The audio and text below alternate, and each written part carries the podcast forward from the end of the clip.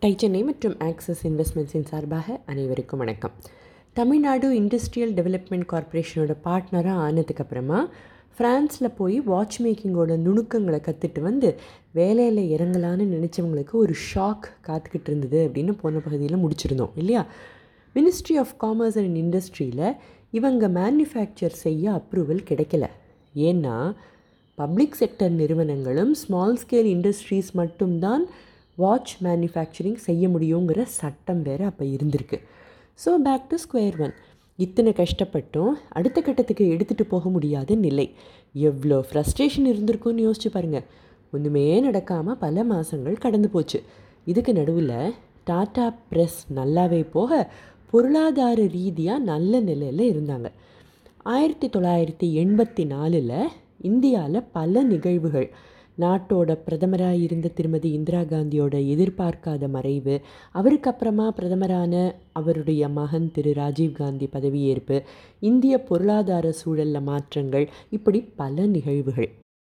Watch project திரும்ப செய்ய தொடங்க முடியுமோ? அப்படின்னு யோசிக்கிற ஒரு சூழல். ஆனால் ஏற்கனவே ஏற்பட்ட அனுபவங்கள்னால டாட்டா குழுமம் கேர்ஃபுல்லாகவே இருந்திருக்காங்க. பெரிய நிறுவனமான டாட்டா தானே டிட்கோவோட ஜாயிண்ட் வெஞ்சர் பார்ட்னராக ஆக முடியாது. ஸோ ஒரு அனுபவம் மிக்க கன்சல்டண்ட்டோட அறிவுரையின்படி டாட்டா ப்ரெஸ்ஸில் பணி செஞ்சுக்கிட்டு வந்த ஜர்க்சீஸ் அனில் அப்புறம் இன்னொருத்தர். இவங்க மூணு பேருமா சேர்ந்து குவெஸ்டர் இன்வெஸ்ட்மெண்ட்ஸ் அப்படிங்கிற இன்னொரு நிறுவனத்தை தொடங்கினாங்க.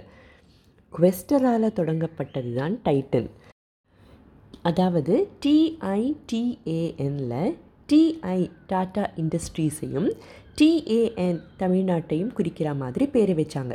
இந்த குவெஸ்டர் இன்வெஸ்ட்மெண்ட்ஸ் கிட்ட பெரிய அளவுக்கு கேபிட்டல் இருக்கலை. ஸோ உண்மையாலுமே ஸ்மால் ஸ்கேல் இண்டஸ்ட்ரின்னு கருதப்பட்டதால் டிட்கோவோட ஒரு ஜாயிண்ட் வெஞ்சர் அக்ரிமெண்ட்டும் சைன் பண்ணினாங்க. பின்னால் டாட்டா குவெஸ்டரை டேக் ஓவர் செஞ்சுக்கிட்டாங்க அப்படிங்கிறது வேறு விஷயம். இது நடந்த காலகட்டத்தில் அரசாங்கத்தோட நிலைப்பாடுகளும் மாறி இருந்ததால் இது ஒரு நேச்சுரல் ப்ராசஸாக சுலபமாக நடந்தது. இத்தனை விஷயங்கள் நடந்ததுக்கு அப்புறமா வாட்ச் மேனுஃபேக்சர் செய்யணுங்கிற டாட்டாவோட கனவு நினைவாக தொடங்குச்சு. இன்றைக்கி டைட்டன் பல மேனேஜ்மெண்ட் ஸ்கூல்ஸில் ஒரு கேஸ் ஸ்டடியாக இருக்குது அப்படின்னு நம்மள பலருக்கு தெரியும். இதோட வெற்றிக்கு ஜர்க்சீஸ் தேசாயோட பங்கு அளவிட முடியாதது.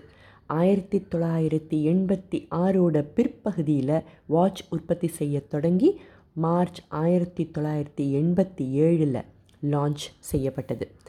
மார்ச் பதினொன்று ஆயிரத்தி தொள்ளாயிரத்தி எண்பத்தி எட்டு. இடம் தமிழ்நாட்டோட ஹொசூர். அங்கே தானே டைட்டன் வாட்சஸ் உற்பத்தி செய்ய தொடங்கினாங்க.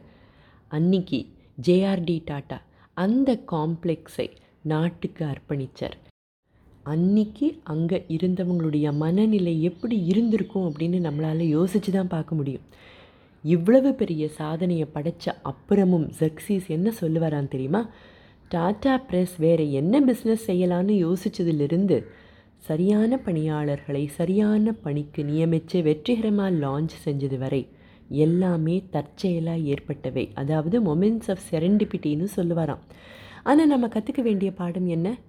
ஒரு விஷயத்தை செய்யணும். இதுக்கு நல்ல ஆப்பர்ச்சுனிட்டி இருக்குதுன்னு தெரிஞ்சதும் டாடா ப்ரெஸ்ஸோட டீம் செஞ்சே ஆகணுங்கிற தீர்மானத்தோட அசைக்க முடியாத எண்ணத்தோட இது நடக்குமா நடக்காதான்னு எல்லாம் ரொம்ப ஓவராக டிஸ்கஸ் மட்டுமே செஞ்சுக்கிட்டு இருக்காமல் அதாவது ஒரு அனாலிசிஸ் பெராலிசிஸில் போய் நிற்காம தாங்க செய்ய வேண்டிய ஆராய்ச்சி கற்றுக்க வேண்டிய தொழில்நுட்பம் அப்படின்னு எல்லா முயற்சிகளையும் முழு மனசோடு செஞ்சாங்க பாருங்கள் இவங்களுக்கு மட்டும் பின்னடைவுகள் நடக்கலையா? ஆனாலும் ஒரு விஷயத்தை செஞ்சு முடிக்க அது மேலே நம்பிக்கையும் விடாமுயற்சியும் இருந்தால் நம் எண்ணங்களும் அதுக்கு ஏற்ற மாதிரி நமக்கு உதவி செய்யுங்கிறது தானே மிகப்பெரிய பாடம்.